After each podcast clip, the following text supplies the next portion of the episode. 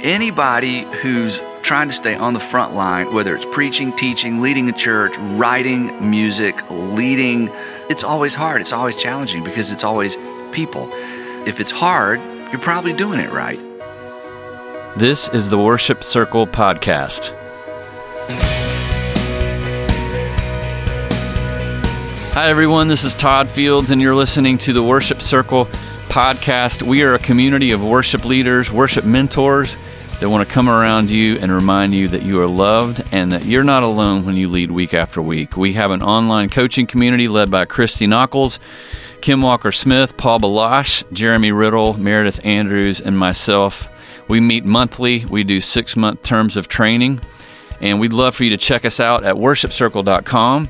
Well, the way you can jump in immediately and get a taste of what God's doing through this community is to be part of our summit, which is coming up on September 12th and it'll be from 2 to 5 Eastern Time. You can find out more at worshipcircle.com forward slash summit.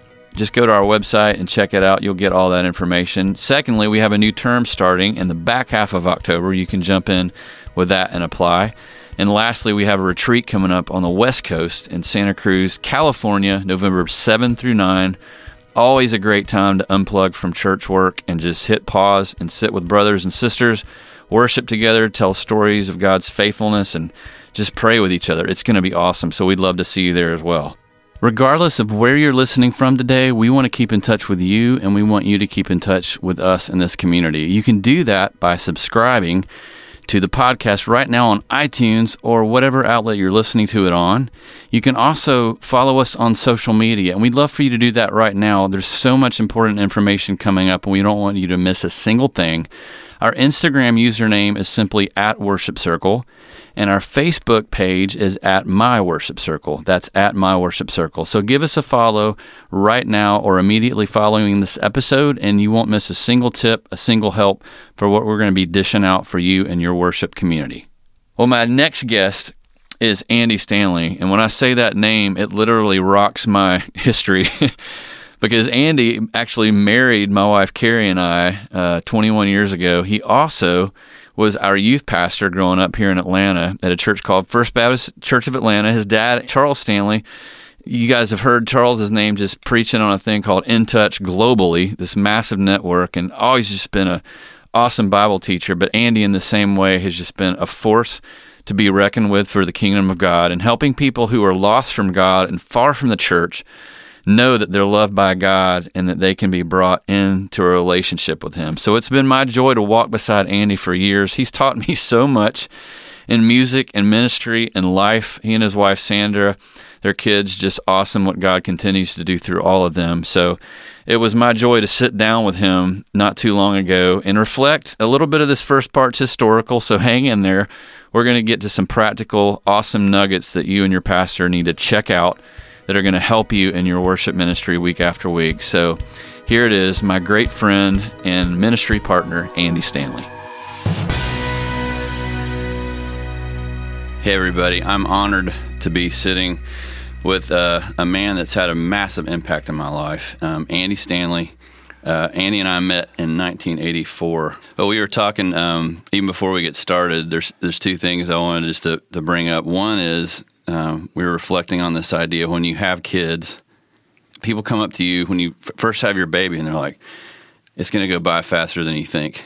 and you're and, thinking, it's not going by very fast right now. you're like, no, I'm in the day to day. I'm right in the middle of it. Yep. It's not going to go by fast. But um, as I look back on our relationship and just all that God's done on this journey in ministry, it seems like yesterday, but there's a lot of uh, God stories in between. Yeah. Um, the other thing that I just want to start off with because we're going to be looking back at the first part of this interview. Is uh, Andy told me a long time ago? I was in college. I was interning with him. That um, oftentimes God's will, and you're trying to follow Him. If you're looking forward, you're trying to be obedient. You're trying to be faithful. Um, and you, you, may not see what he's doing, but as you look back on your life, it's clear when you're trying to be obedient to him and just following him that he did have a hand in all the details. Yeah. So we're going to look back a little bit on some of those details and um, just welcome. Thanks for being here. Oh my gosh, I, I couldn't wait to do this. And the thing is, Todd, it's going to be hard to stay on the subject because there's so much history, yeah. so much history. But now, tell us a little bit of your background. Just I know you grew up you were you were somewhere before First Baptist when your dad Charles Stanley was the pastor there. But just a little bit of your family background, getting you guys to. Yeah, well, I was born in North Carolina in a little tiny town outside of Hendersonville, and Hendersonville is a little tiny town. And my dad was a pastor. Moved around a good bit. Um, ended up in Ohio, of all places. My sister was born there.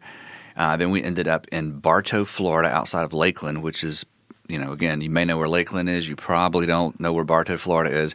And then my dad, uh, when I was in the uh, fifth grade, uh, was called or had an opportunity to come to Atlanta and be the associate pastor at First Baptist Atlanta, which he did not want to do. He'd been a senior pastor his whole career.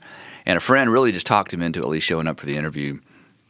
And the way my dad tells it, he was just down praying one day and um, he just felt like God said go. In fact, he his story is he felt like God said I'm going to move you mm-hmm. before he got the phone call. When he got the phone call, he thought, well, not Atlanta and not associate pastor.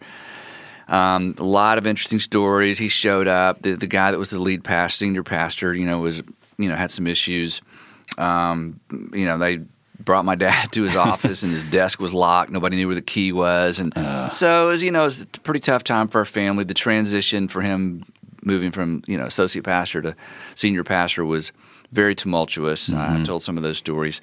So that's how we ended up in Atlanta. So I started off. I moved here in the. Uh, I was in the sixth grade. So. So you had a lot. You spent a lot of time in the church. Yeah, and, and, I always loved the church. You know, yeah. I was never the uh, rebellious preacher's kid. I, you know, I had, you know, it was far, far, far from perfect, but I always loved the local church. What are some of the things about that time in your life that you feel like, if you reflect back, you go, um, you go to, you could see God planting a seed in you in those days in First Baptist. Just you're in high school, you're growing up there. Are there any memories you have of moments where it's like you're up to something? I don't see it yet, but well, yeah, and I and I again I give my parents and my dad specifically credit for this since I was a kid, and I, I, did this with my kids, and I've encouraged parents to do this with their kids. My dad always encouraged me to pray, God, show me your will for my life. Show me mm-hmm. your will for my life. Show me your will for my life. You have a plan for my life. I, I don't want to miss it.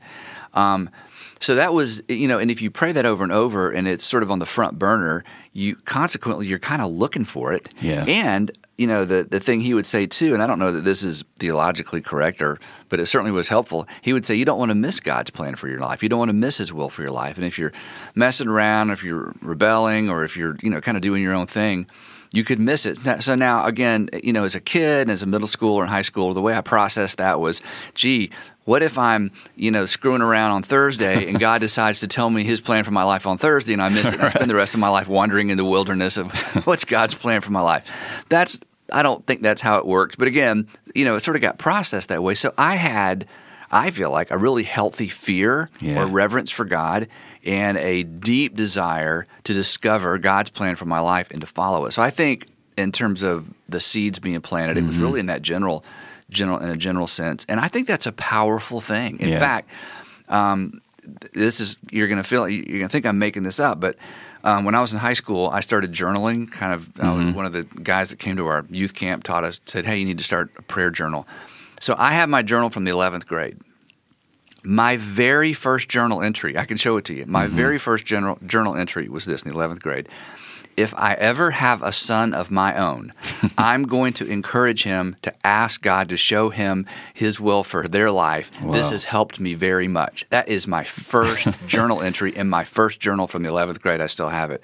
So, the whole idea of a God who cares for us at the individual level was a powerful concept that has it really has shaped yeah. my life, my preaching, my teaching, my ministry ever since. That's huge. That's powerful. Um, you mentioned camp. Yeah. Um, guys, those of you listening, there's so many like intricate like pieces of this fabric woven together. But um, there was a guy named Dan DeHaan who knew Louie Giglio and Andy. Like I knew him. We carpool with our kids. We're going to First Baptist. Andy's grown up at First Baptist with his dad, but I brought up Louie because I know in that time growing up in church, you guys were compadres a bit. Yeah, yeah we out. met in the sixth grade when I moved to Atlanta, and we met at camp and have been friends ever since.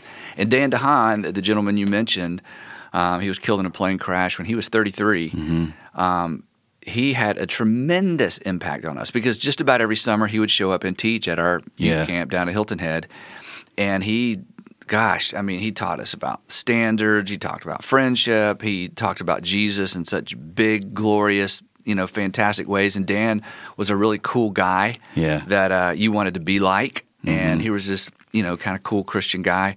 Um, so yeah, he had a, a huge impact on my life and, and on Louie and lots of other folks as well. You apparently so. Yeah, um, jumping a little bit, but when I was interning with you when I was in college, I remember his son Ben brought his journal in. Yeah. He had found it, and I said, "Can I borrow this?" And I remember sitting in the corner of the office there in First Baptist, just reading the pages, going, "This guy legitimately walked with God. Yeah. Like he." Yeah. He car- he had a heart for people. He was always investing in someone. It would just blew me Yeah. away. But no, to know that he poured into you and Louie is just it's pre- a pretty crazy. Yeah, and I think for those you know people on the other end of this microphone, that's the thing. And again, because we have so much history, you just never know. You never know the statement, the sentence, the the, the Yeah. lunch, the dinner, the breakfast, or you never know. You know, there was a, a kid that I discipled in high school that I thought honestly it was a complete waste of my time. I mean, mm-hmm. he, he never seemed to quote get it. He'd show up, he'd show up late. We'd kind of go through the deal, whatever we're doing. And I just, I mean, almost a year, almost a full school year with him. I Yeah. thought, what a complete waste of time. Years later, I run into his grandmother, and she goes on and on, and she's quoting back all this stuff that he told her. I taught him. I'm like, I, I didn't think he paid. You know, so Yeah. we just never know. So you be obedient, you lean in, you, Yeah. you kind of chase those those uh, little prompt, prompts that God gives us, and then you look back years later and you go, wow, you know, look what God did. So you went to Georgia State College. Yep. What? Um, how did you? I mean, people probably ask this all the time for anyone going into ministry, but what was the kind of thing that caused you to think I'm going to head off to seminary? I'm going to go into ministry. Was there a moment that, you know? No, and and everybody's story is a little bit different. But I, I it was I was in college, my second year of college, I guess, sophomore year, and um, and a lot of my friends were surrendering to ministry. Louie, you know, Wes Cantrell, Tim mm-hmm. Dillbeck, a lot of names people some heard, haven't heard. All this this group of people, they were. It was like the the season where everybody was going to be a preacher, and they would go down after the service and tell my dad, and my dad would stand up in front of the church and say, "This is Tim, and he feels like God's called him into ministry." And I would sit there and think, okay, you know, come on, you know, I'd try to feel it. So one day um, we're driving somewhere, just it's just me and my dad, and I, I this is literally what happened. I said, Dad, do you have to be called into the ministry, or can you just volunteer? because I I had a desire, you know, to do. You know, to serve in the local church, but I didn't know that I felt called. And so he said, "No, nah, I think you can volunteer." I said, "Well, I would like to volunteer." And so that Yeah. was that was my moment. Oh, some people don't know. Like when I met you, you were playing a guitar. You knew how to play keyboards, but music was a, a part of your life somewhat in high school. And tell us a little bit about, you Yeah, know, what you were doing. Did you was- ever think, "Hey, I'm going to be a musician"? Yeah, I all you know the first uh, I got uh, Elton John's album Honky Road. I was in the tenth grade. I sat down at the piano and learned every song just listening to a record, not a tape, Yeah. no rewind, Vinyl. a record, vinyl, yeah. And um, that was it for me. I, I was taking guitar lessons, and it dawned on me, hey, there must. I bet there are chords on the piano as well as a guitar. And so I taught myself octaves and chords, and I was off to the races. Broke multiple strings on our family's piano, just banging, the out of it. then I years later, I, I heard Billy Joel was being interviewed, and he talked about how he would break strings on the piano. I'm like, I knew it. I knew Yeah. I was onto something. You know, You're destined for greatness. so I actually got a kit so I could tune our piano because I just destroyed it. Mm-hmm.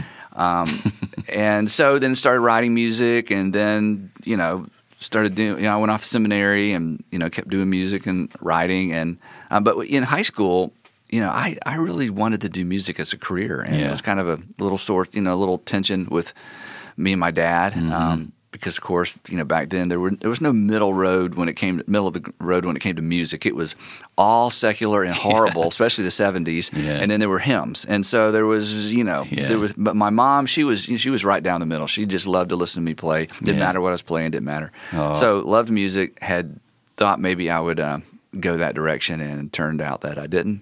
And didn't need to because I met people like you who were so much better and Well, so I, much more talented. A lot of people don't know, but when I met guys, when I met Andy, I w- walked into this youth group. My brother had said, "There's this guy here. He's man, you got to come hear him speak." But he also sings and plays guitar and plays keyboards. But you're a good, great keyboard player, great guitar player. And I remember ski trip. being with you and getting that guitar out you had, and you showed me some things and chords, and I was still trying to figure it all out, but I learned a lot about just simplicity in music and and thinking through. So I learned a lot. But um, crazy thing is, we started this thing in youth group called Good Stuff. Yep. And guys, Andy was the head of our band. I don't know. I, I was thinking about before we did this interview. I'm, you think about those defining moments in your life, and I remember being on Peachtree Street in the back of my parents' car and telling my mom and dad that you had said, "Hey, I'm going to hold band auditions. if anyone's interested in playing guitar or whatever, let us know." And I don't know who I called, but the next thing I knew, I was in Johnny Mosier's house with you. Yep. And we were going through songs with um, Ben Coker, and we're trying to figure out what we're going to play that Sunday. And that was the beginning for me of what would become the rest of my Yeah, your life. career. yeah. and I oftentimes wonder if my mom and dad had not pushed me into that, uh, I wouldn't be doing what I'm doing. But Well, I had to say something about that too. And for those of you parents out there, this is this is a big moment. Okay, this may be the reason you're listening to this podcast. In the '80s, mid, you know, when I first met Todd, I guess you were in the ninth, ninth grade. Yeah. there was this push, this anti-rock music push in the church, and everybody was going around talking about backmasking and, uh, you know, just it's all horrible and anapestic beat and short, short, long, short, short, long, and backwards heartbeat and all this crazy stuff. So parents were, you know, you know, they were in a rage. You know, we got to get rid of all this bad music. Meanwhile, Todd's wise parents, instead of fighting it, joined it. So his dad bought a bass, right? um, your brother played drums, Yeah. and you're playing guitar. And so while the other parents are trying to, you know, st- take their kids' music and edit the lyrics and all kind of crazy stuff, Todd's dad is in the basement teaching them Beatles tunes. Yeah. And I, I tell you, as a I was I was I wasn't married then, so you know didn't have any kids. I will never forget. I mm-hmm. remember thinking that is the way to parent. You find out your kids' passions and you join them instead of fighting them. And then I think about the relationship that you and Brad had with your parents all those years, mm-hmm. and the solidarity in your family around values and the church and Christianity, and where both of you guys are today, versus some of those parents who went to war Yeah. with their kids over the dumbest stuff. Yeah. So again, even even during those days when mm-hmm. people weren't so sure we should be doing what we're doing over in the youth, you know, with high school students and middle school students, your parents they they just got that right, and I never forgot that. And when we started, you know, when we became parents. I thought, okay, I'm going to find out what my kids are passionate about, and I'm going to join them, no matter Yeah. what it is, whether I'm really interested or not, and even if it scares me. Um, so I, I'm very grateful just for Yeah. watching your family all those years, Todd. Oh, thank you. It's crazy. They they had a massive hand in that. I mean, we would listen to all kind of music in the car. and they weren't afraid. Yeah, they were just in it Yeah. with us. But it was crazy back then. There was literally war over. This is before contemporary and Yeah. traditional. This is like the foundation before that. Yeah. and you could tell that culture it, things were starting to you know come against each other. So the good stuff days happened, guys. We had a band, um, different people playing in the band, but we had a few hundred students from all over Atlanta coming uh, Wednesday nights to church. Imagine that I mean, Downtown. downtown. Yeah, I mean, I, I wouldn't even let my kids go downtown. oh gosh, those were some rich days, though. I mean, the camps we had, um, just all the amazing people that were involved in leading. What kind of a, um, how do you feel like that laid any kind of foundation for where we are today? Like, It do you was- feel like you were tasting something yes, definitely. that led you to go, hey, there's a different way? Well, what we saw together, and again, this is so, I mean, this is such old information, but all those years ago it wasn't. We discovered the power of an environment. We discovered the power of a different kind of room with a different kind of look, different kind of feel, different kind of communication, different kind of music. Um, we saw kids who were far from God, whose parents couldn't believe that they were going to drive, in, in some cases, 30, 45 minutes through traffic Yeah. to come to a one hour deal with music and teaching. We discovered and saw the power of an environment, and mm-hmm. that has shaped both of us ever since. So when I had an opportunity to start a different kind of uh, church out of my dad's church, I knew th- the environment's mm-hmm. everything. It, it's not just what you say, it's not just how you say it, it is i the environment matters. So I think the big takeaway hmm. from those years in student ministry was environment. And so when we started North Point years later, essentially I would tell people, look, we're going to do student ministry for adults. That's just don't don't freak mm-hmm. out. This is we're just going to do what we did in student ministry for adults because environment matters and there are unnecessary obstacles sometimes to people coming to faith and people being able to latch on to the message of the scriptures and of Jesus. And so let's strip away as much of that as we can. And again, that's kind of what everybody, mm-hmm. you know, we all think that way now, but you, as you know, back then, yeah. I mean, people looked at us like you know we were abandoning the faith. So yeah. anyway, yeah, that was those were up. very those were very formative years. The other massive uh, thing I remember, I remember being in the back hallway. We were with the band, and one night Andy said, "I'm bringing somebody special," and he walks uh, Sandra, who's your wife. And got you're like, guys, I want you to meet Sandra, and uh, it was amazing because that was the first time we had ever met her, and yeah. now all these years later, yeah, crazy. Yeah, well, I didn't know she was going to be my wife then. but, you, you but I was, I was introducing her to my world. It's like, yeah. okay, if we're going to date, here's yeah. a part of my world you need to see. You need to you need to love teenagers. In fact, um, when we started dating, she was just 20. She's eight years younger than me. Yeah. Okay, so I'm 28. She's 20. and, and on our after that environment, she sat through all the stuff, you know, and we're driving. She she she brings this up all the time. I said, "So, um, have you ever worked with teenagers, and she turned to me and she said, "I just finished being one." I'm like, "Oh yeah, well, I meant more like high school students," and she just yeah. kind of laughed because she just turned 20. So uh, yeah, and but again, you if you ask Sandra what were some of the most productive years of ministry mm. that we had together, it was those years. Yeah. I mean, the relationships that we have mm. since then with you and so many people who are in our still in our lives, who work mm-hmm. with us, who work for us, who've gone on to do incredible things. Yeah, uh, those were extraordinary years, and uh, we we love the years of student ministry. I remember this moment too. Uh, I was in the youth office, and you had been on a trip and you came back and you basically you didn't sit us all down but you were so kind of enthusiastic about what you had just seen or experienced and i didn't know where you had been or what you had done, but you, you, you got back and you said, guys, I need to tell you what I just saw. And you had been to Willow Creek. Yep. And I'd known you, you know, years up until then, but it's almost like a switch turned yep. on, and yep. everything that you had, that God had been maybe laying as a foundation or a dream, like the switch got turned on, and yep. you had seen something. You're like, I, am not going to ever be the same. What yeah, happened 1991, there? I think it's 1991. Um, I went to uh, Willow Creek leadership conference and mm-hmm. then stayed for their weekend services, their midweek service and weekend service. And you know, you you dream about something or you imagine something, and then you see that somebody's doing it, and you think, "Aha! I I thought it might be possible. I know it's possible because now I've seen one." yeah. And so those few days at Willow, listening to Bill Hybels talk about leadership mm-hmm. in the church looking at their structure, the fact they really were organized around reaching people who were far from God, I thought, and, and the fact that he started in student ministry. I mean, Willow Creek Church started as a student ministry, yeah. and everybody just got older, right? Became a church, an adult church. Um, it, it was it really was a defining moment, and mm-hmm. I came back so dissatisfied. Oh my gosh! And I, I did not necessarily handle all that the best way. Mm. I just was so excited. I thought, well, everybody's going to be excited about this, and, and, they weren't. Yeah. But it was not long after that that um, our church decided to relocate. Yep. Bought a bunch of property outside of downtown, a lot of warehouse space, and the deacons asked me to go up there and, hey, would you start a service up there until we can sell the downtown property and move? And we had an opportunity to experiment with some of those ideas mm-hmm. that we mm-hmm. had been learning in student ministry that we sort of got inspired by watching what Bill Hybels was doing in Chicago. And again, just defining moments for us that are a, a big part of what we're doing today. It's crazy that, you know, God was already doing what you had envisioned.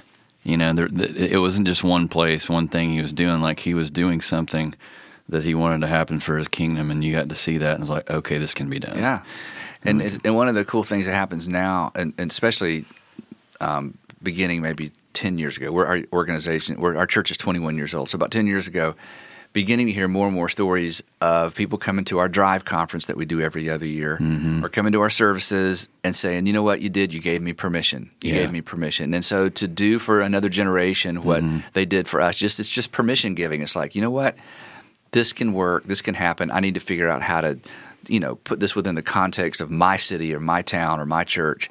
And um, to be a permission giver like Bill was to us is just it's just a powerful thing. Let's talk a little bit about music, about worship, kind of the next part of this. Random question, but it's got a point. What's your favorite hymn or worship song? What would you say? I know there's a zillion out no, there. No, that's a good question. And just so our audience knows, Todd's I asked Todd to send me some of these questions ahead of time so I could give it some thought. And of course, nobody, I guess, really has a favorite hymn, maybe, or a favorite worship song. But I'll tell you what came to mind. And I've thought about this for the last mm-hmm. two or three days, and I'm just going to stick with my initial answer. And it's a blend. Mm-hmm. I love Mac Powell's version of Blessed Assurance. Okay. And I love the hymn Blessed Assurance, and yeah. I love Mac Powell's version of basically anything. Yeah. But when I listened to, and the first time I heard it was live, and then I found it somewhere that he yeah. had recorded, and I love the hymn. Mm because uh, of the lyrics of the hymn, and I love what he's done with it. And it kind of brings those two worlds together the ancient and modern, not mm-hmm. really ancient, but you know, that, yeah. that, generation where those rich hymns and those it's rich lyrics are written. Song.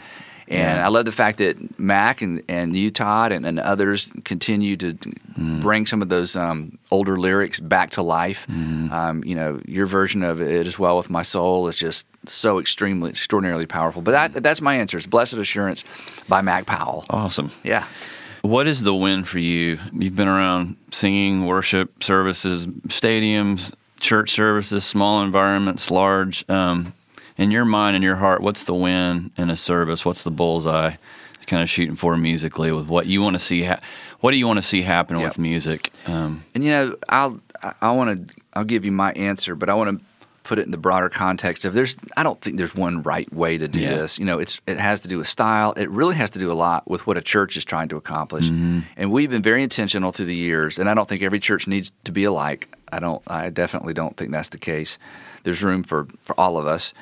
But from the very beginning, we wanted to create environments, going back to that word, that unchurched people could uh, be a part of and feel a part of even before they believe mm-hmm. what we hope they one day believe. And I get this from what, you know, when Jesus started his ministry, his invitation wasn't come and do something or even come and believe something. It was just follow me, follow me. Yeah. So we've tried to be very intentional about creating an hour and five minutes, if we're talking just specifically about Sunday morning experience. Mm-hmm. That is basically a come follow me experience. We include corporate singing, um, you know, our, our, corporate worship through music and all of our services. Mm-hmm. But we we shape that with that broader um, goal or that broader intention in mind. So to, to answer your question, the win for me is when someone can hear a song for the first time and the worship leader has set the song up in such a way, and I'd love to talk about how I think that can be done. Not should be done, but can be done. Yeah. So that when a person hears a song for the first time, there's something in the song that grabs them emotionally because the power of music mm-hmm. is the mm-hmm. emotion. Mm-hmm. And when you combine great emotion and great music with great truth, yeah. it is it's it can be life changing. A song can be life changing. Yeah. A lyric can be life changing. So you know, my goal for our worship leaders, and when I have an opportunity to sit down and talk to them, or bet- between services, when we're, yeah. you know, hey, let's talk about what we just did or what we just experienced. I'm constantly saying to them, let's let's don't worship word it to death. Yeah. And one of our the things that we say around here is, you know, assume they're in the room. Assume they're in the room. Mm-hmm. And who we're talking about are unbelievers. Yeah. People have come for the first time. They've been gone. It's the first time in a long time it's not just you know 28 year old you know just got out of college types mm-hmm. these are 45 year old men and 50 year old men and parents but just assume they're in the room. So when we introduce that portion of our service that we're about to sing some things and you know you're not going to know the songs you're not even going to agree with them you may not like the style. Yeah. you know, how do you do that in such a way that there's still something that at the emotional level level can capture a person's attention?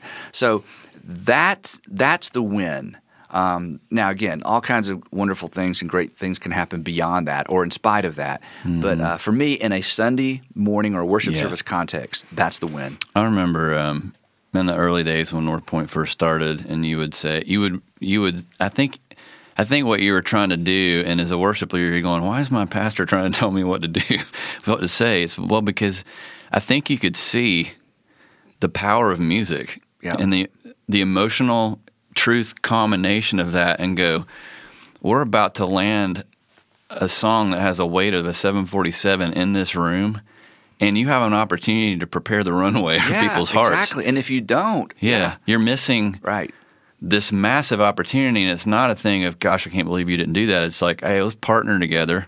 And I remember, you know, coming into your office and you going, "Okay, let's talk about how we're going to set this song up." But I want to thank you for doing that because it, it, it was hard at first, but it, it's it's given me a new way to think and then pass on to others to help them see that same thing. Mm. Like guys, as worship leaders and girls, we have this opportunity with one of the most powerful things God created melody, chords, and music to stir the human heart. You combine that with a clear message. Yep.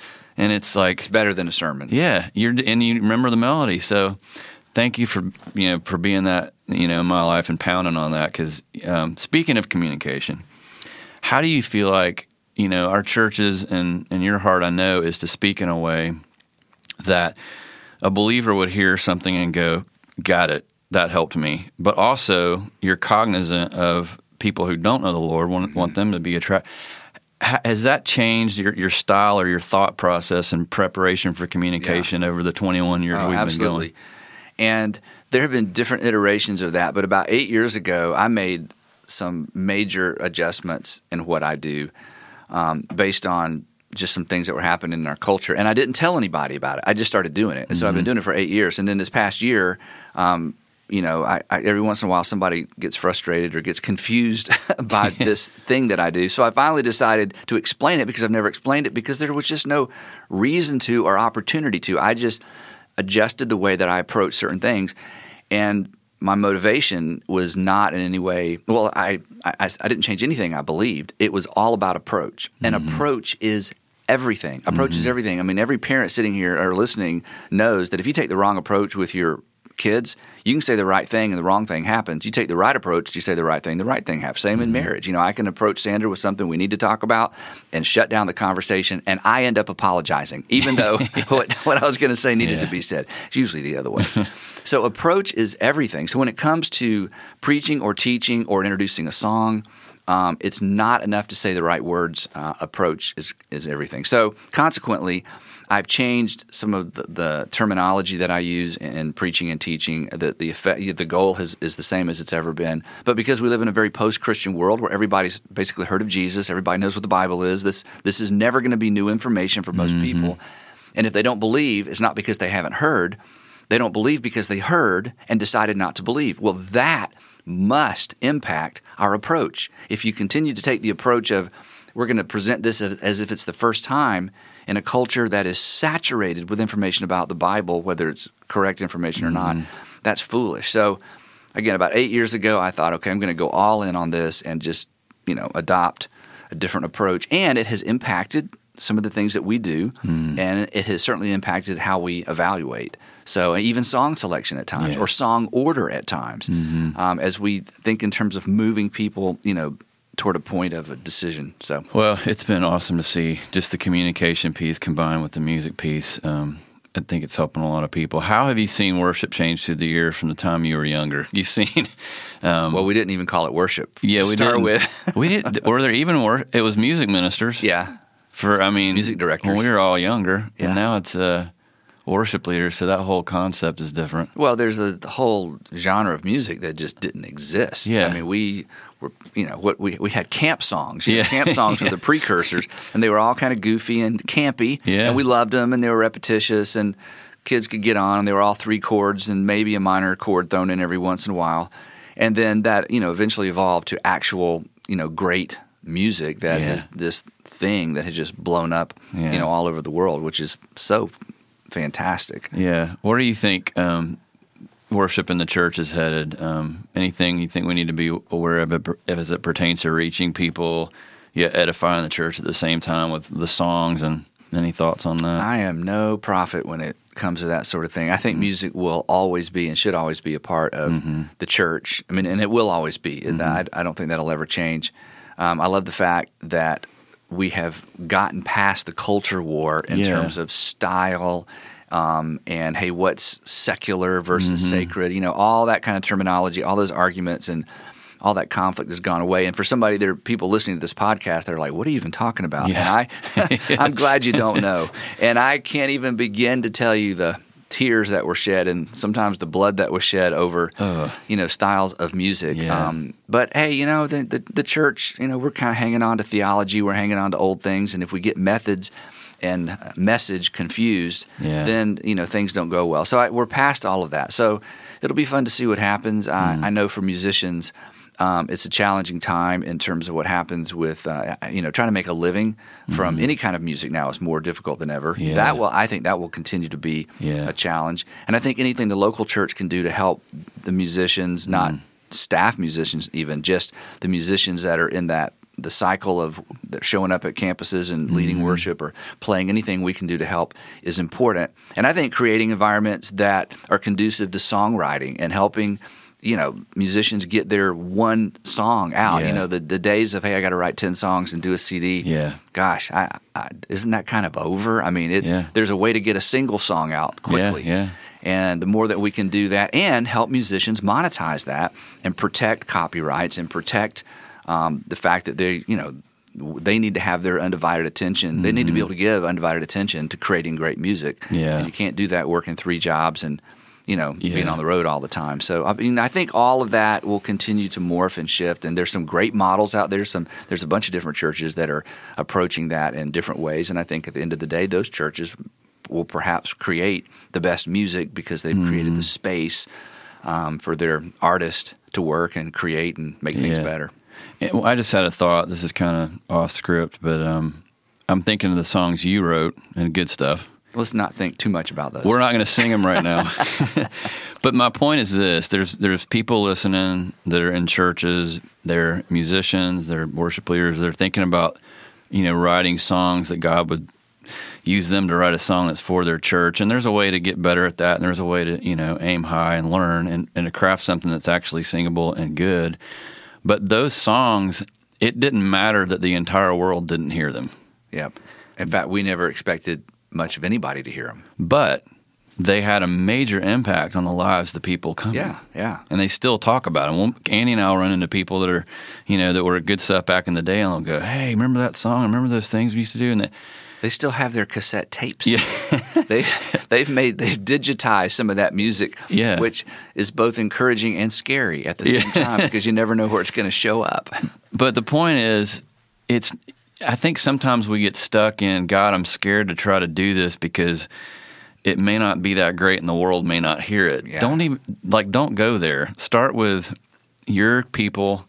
God may give you guys a song and may give you a song as a writer that is totally for your church, totally for your environment or your people that needs to be heard. But don't be shy and go for it. Because Andy and I look back and we go, you know, we don't still sing some of those songs, but there was a season. Yeah. And God used those songs in a massive way in the lives of tons of high school students. Yep. So, And to, to that point, because that's a great point, is every song is birthed in a context, mm-hmm. and so whatever context you're currently working in is your context. Yeah. So let that be your context, and write to that specific context, whether it's something happening in your personal life, Mm. context of family, the context of your church, the context of your student ministry, and because Mm-hmm. all the songs I wrote were specifically within into the context of what was happening in the lives of high school students Yep.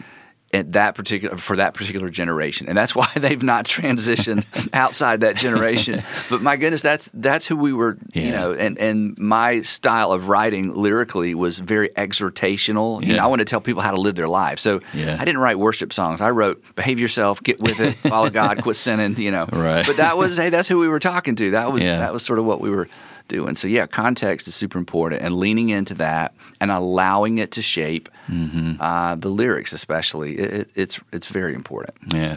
So don't give up. Keep writing. Yep. Let's land the plane. Talk about some personal uh, things. You've been in ministry 21, well, longer than 21 years. North Point's been going 21 years. Seasons come, seasons go. It's Easter again. It's Christmas Oh again. goodness, it's it is- like it is Easter, It's Christmas like again. It feels like it just keeps. What would you say to pastors listening, to you know staff people listening, to people in the church? Um, what are some guardrails? You talk about that oftentimes just in your life, but what are some things that either you've not done or that you've done that you look back and go, I need to do more of that, or but these have kept me from burning out, you know, keeping going. And there's probably times where you're like, God, this is this is getting hard. Yeah, Yeah. well, it's always hard. Yeah. Uh, in fact, if if it's hard, you're probably doing it right. Yeah, Um, my dad's 84. No lie, two years, nah, probably less than two years ago, maybe a year and a half ago, he calls me. He says, Andy, he says, uh, he's, and he's still the pastor at First Baptist, still preaches. He'll preach four on, take four off, three on. He, he started a series yesterday on the men in the Bible. He's 84. He's going to preach through, but I started with Adam. Yep. Okay, so, you know, there's no, no backing down. So he calls me about a year and a half ago. He says, Andy, he says, I, uh, I want to talk I want to talk to a pastor who maybe is just a little bit older than me because I have some questions. Your dad? yes. I said, Well, Dad, I'm not sure there are any that are still preaching. Oh, wow. And the ones that are older than you, I'm not sure they're going to be able to give you coherent Yeah. answers. I said, But I'm curious, what would you ask a pastor who is older than you? And no lie, this is what he said. He said, I would ask them, does it get any easier? I said, that's not very encouraging to me. what do you mean, does it get any easier? Because anybody who's trying to stay on the front line, whether it's preaching, teaching, leading a church, writing music, leading, you know, students, uh, dropping into a middle school environment and looking around going, uh oh, this isn't going to work here. I'm going to have to adapt. I have to change my approach. It's always hard. It's always challenging because it's always people and it's hundreds of stories, dozens of stories, thousands of stories. So um, if it if it's hard, you're probably doing it right. Yeah. So then the question, back to your real question, is so what do you do to, to keep from burning out? And so my sort of go-to answer is everybody needs to figure out what refreshes them, what kind of brings life back to them, and that's not an original answer. And Yeah. you just have to make sure you got a bunch of that in your schedule. Yeah. Whether that's nature, reading, That's good. family, Yeah. you know, dinner with your husband or wife and just sitting there to like run you out because you you just stayed there and talked like you used to. What what gives you life? It's got to be in your Yeah. schedule. And if you schedule that out, because it never seems important, and for Mm-hmm. most of us, what I that that um, thing, whatever that is, it's not helpful and it's not productive and it feels like a complete waste, of time, time. because Yeah. there's nothing to show for it at the other side uh, end. But there is. This is how you have longevity. This is how you keep from burning out. Hmm. And I've had so many pastor friends and I've kn- known of so many pastors specifically who just hit a wall in their 40s. They're usually in their 40s or early 50s, but usually the late 40s. Yeah. They just they just shut down and they have just been running on fumes and they spiritualize it and it's what God's called me to do and I'll sleep when I'm dead and all those stupid things that we say. Yeah. But this is a marathon. And so finding those environments, those relationships that are replenishing and making sure they're in Yeah. the schedule. And then the second thing is everybody should enjoy going home. Mm-hmm. And if there's something about home that's not enjoyable or attractive, you need to pay attention to that. Mm. You may not be able to fix it immediately, but you got to pay attention to that because if that's not getting better, Yeah. then your heart will drift from home. And that doesn't mean you'll have an affair, though you might. Doesn't mean you'll get divorced, though you might. But if there's a tension between I like being in the office or I like being away more than I like being home, you Mm. have to pay attention to that because home should be one of those places that's Mm-hmm. replenishing. And um, again, that's you know that's you may be single and you think, hey, you know, I don't enjoy my roommates. That's a big deal. Yeah. Or I don't like to go home because of who's there. That's a big deal. So I think those two things, uh, looking back, have been a big part of it. And you know, my kids are all in their twenties now and out of the house. Mm-hmm. Um, but those years of uh, that we talked about earlier, where they're little and it's full time and it's full on, and Yeah. you can't get home early, you know, quick enough because your wife's like, "Please come home." Again, even in the midst of all of that chaos and excitement, um, there has to be the margin to to refuel. You got to sharpen the saw, otherwise. Um, to your point, no matter how godly you are or how committed you are, there are just some barriers you just cannot physically and emotionally push through. What's your kind of thing that fills you up that you would say, I, I don't feel like I'm doing anything, but Well, it has. It's been different things in different seasons. When my boys were younger, I coached baseball. Yeah. and I could, you know, when I would leave the house with them in the car, or for whether it's practice or a game, Mm-hmm. I could just everything about work just disappeared Yeah. because it was engaging. And this is the thing about a hobby: we need hobbies that engage our minds and our emotions. Uh, Rick Warren said something years ago that I thought was so smart. He said, "If you work with your brain, you need to have a hobby where you work with your hands. And if you work with your hands, you need to have a hobby where you work with Mm. That's your good. mind." And so for me, baseball was so physical. So it was it was just so replenishing. Yeah. Uh, and so then once they grew out of that, I've had to look for, for other things and it's been challenging. But we're in a different season of life. So I you know, the, if I go home early, it's just me and the dog. Yeah. so, but it, but it, you know, every season requires some adjustments. But you got to have that margin. You have to have that thing you look forward to. So, You've read a lot of books.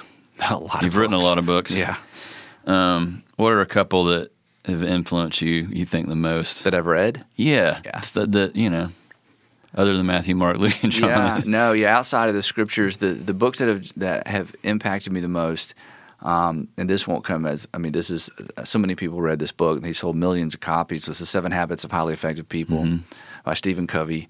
In fact, this Sunday, interestingly enough, I'm going to reference that book. Um, Stephen was uh, Mormon, but that book. Uh, I read it early on in my leadership development. It was it was huge. In fact, the phrase I just used, "sharpen the saw," that comes directly from that book. The other book that I read that really shaped me um, was a book called The Leadership Challenge. It was written in the 80s.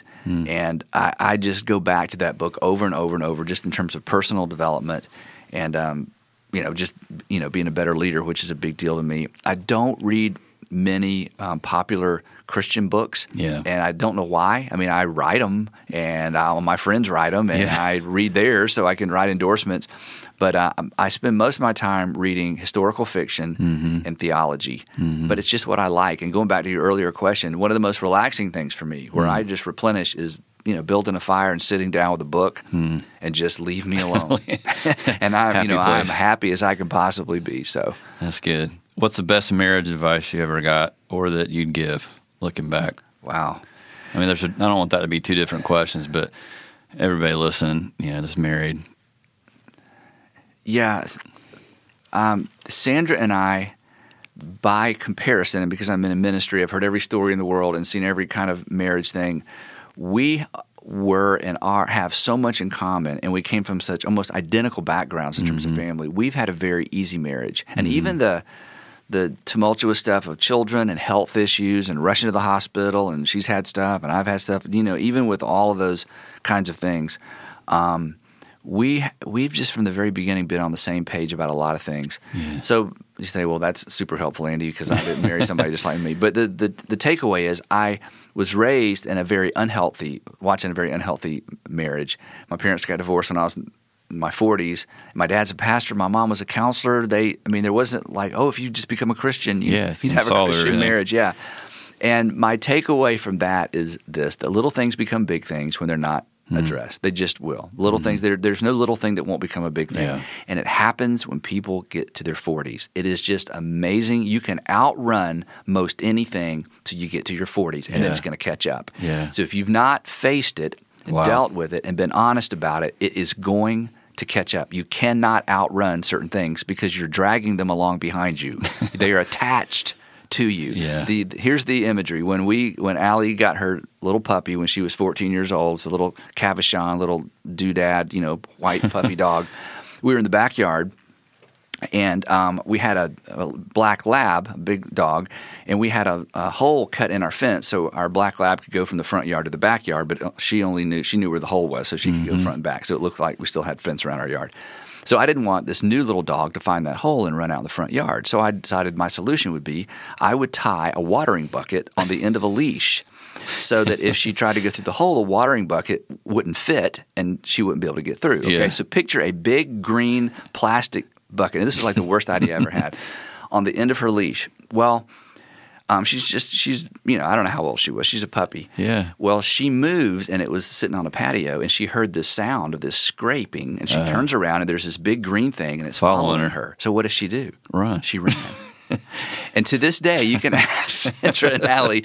Our dog, that dog hates me. Uh, it's scarred. It's scarred Khaki for life. She hates me. Oh, if I That's Khaki will not come to me when I say, "Here, Khaki," scarred her, and she ran all the way up in the backyard, all the way across our backyard with this big bucket just banging after her. She kept looking back like it's chasing me. Well, it wasn't chasing her. It was tied to her. Yeah. Well, that is true of our past. Mm-hmm. You cannot outrun it. It is tied to you. So the earlier you can face those things, face those demons, face those inordinate emotion, emotions, those those you know, I over overreact, all that kind of stuff, because unfortunately, you know, what's an individual problem quickly becomes a marriage problem. So just dealing with that stuff sooner or better, and, and don't be afraid to ask for help. Yeah. Do not. I mean, we've both seen um, friends who they just waited too long to ask for help. By the Mm-hmm. time they were transparent, by the time they called us to find them help or a Yeah. counselor, you're thinking, oh. Well, you should have called two years ago. You know, you've Mm-hmm. been, but we, in ministry, we're always tempted to keep secrets, carry secrets. We're Yeah. supposed to be perfect. Our marriages are supposed to be perfect. Our kids are supposed to be perfect. Yeah. And uh, again, watching my parents, I just decided a long time ago, I'm not doing that. I Yeah. I would rather people know how bad it is now than to hide it, and it gets so bad later, everything implodes. so good. um, there's you know there's a lot we could say about that, but that's my uh, two cents on that. You guys have raised three awesome kids. Any parenting advice? Yeah, have dinner as much at home as possible. okay. Do not go out to eat. The the point of dinner is not eating; it's talking, Yeah. and you cannot talk in a restaurant like you can at home. Yeah. So if Sandra were sitting here and you were to say, "Hey, what's the secret?" You know, well, there's no secret, but five nights a week, six Yeah. nights a week, we ate dinner at home Mm. with our family Mm-hmm. all the way, th- all growing up. Even when they were teenagers, Sandra would look at the calendar and say, "Okay, we got two baseball games and a recital." But nobody planned anything for Wednesday and Thursday night. We're having dinner at home, and she was yeah. so diligent about keeping us in that circle. It was, uh, and I didn't have to travel much. First ten years of this church, I I rarely went anywhere. And I, and you know, for men and women who have to travel, I get that it's different. But that dinner time around the table, wow, you you learn a lot. Yeah. that you can't learn any other way. I'm, It's good. I, feel pretty confident. You still play music, piano? I don't. Every once in a while, I pick up the guitar and realize how horrible I am. Not My fingers don't work, and I can't. You know, I, I, I just did not keep up with it. And honestly, this is going to sound like again, I'm making this up. I promise this is absolutely true. I remember sitting in our auditorium here early on, right after we built the building. Mm-hmm. You were up there, Todd, and the band, and I just felt this sense of I don't have to do this anymore. And it was about that time that I sold everything. in Mm-hmm. Yeah, my, I had a music studio. Um, in fact, I think by that time I had sold everything and was Mm-hmm. thinking about maybe I should kind of get back into that. And I remember watching you guys thinking, I don't need to do this. They, Mm. they, this is so much better than I ever thought it would be.